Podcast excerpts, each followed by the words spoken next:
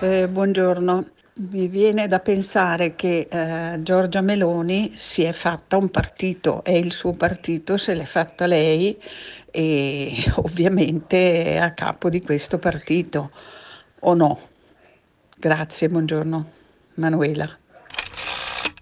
Provo a fare una riflessione sul perché eh, eh, emergono di più donne, eh, sembrerebbe a destra.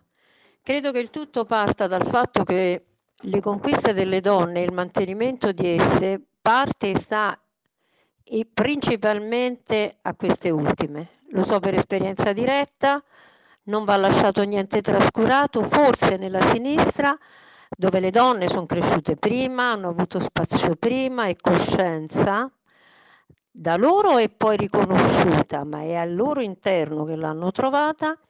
Um, questo nella destra sta accadendo forse adesso e quindi hanno la carica, la forza, la determinazione di mettere in opera tutto il processo. Nella sinistra questo si è diluito, ma nelle donne prima di tutto. Anna Lucia da Roma. Eh, buongiorno a tutti voi, sono Maria Grazia, chiamo da Lodi. Non è la prima volta che a Radio 3 si tratta di questo tema, e però quando Marino Sinibaldi è andato in pensione io ho visto una, una grande occasione, un'opportunità, perché non una direttrice? Grazie, continuo l'ascolto. Dando per scontato che gli uomini sono così o cos'ha, non c'è un contraddittorio maschile. Alcune affermazioni fatte, no, gli uomini, eh, vertici, eccetera, eccetera.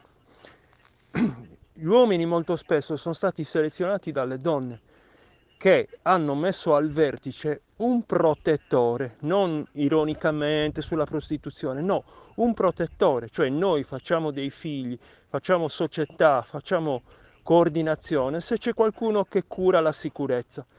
E purtroppo alcuni di questi vertici si sono montati la testa, vai ad harem, vai a dittatori vari. La prima, eh, il primo trauma violento io l'ho avuto da mia madre, non da mio padre, cioè le prime punizioni corporali, la prima vendif- vendetta perché non rispondevo alle sue esigenze, eccetera, eccetera, eccetera. Vi saluto, in Saia. Ciao, mi chiamo Federico, eh, sto ascoltando la trasmissione. veramente ehm, equivale a un.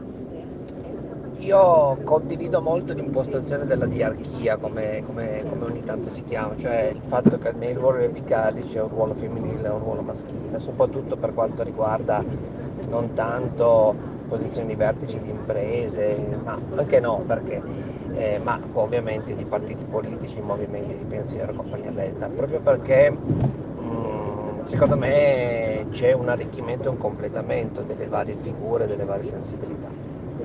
Io premetto che arrivo dal mondo scout a Gesci dove la diarchia c'è a tutti i livelli, eh, dalla gestione di un'unità, di una comunità capi, di un comitato di zona e, e da lì a salire fino a capo scout d'Italia e capa scout d'Italia.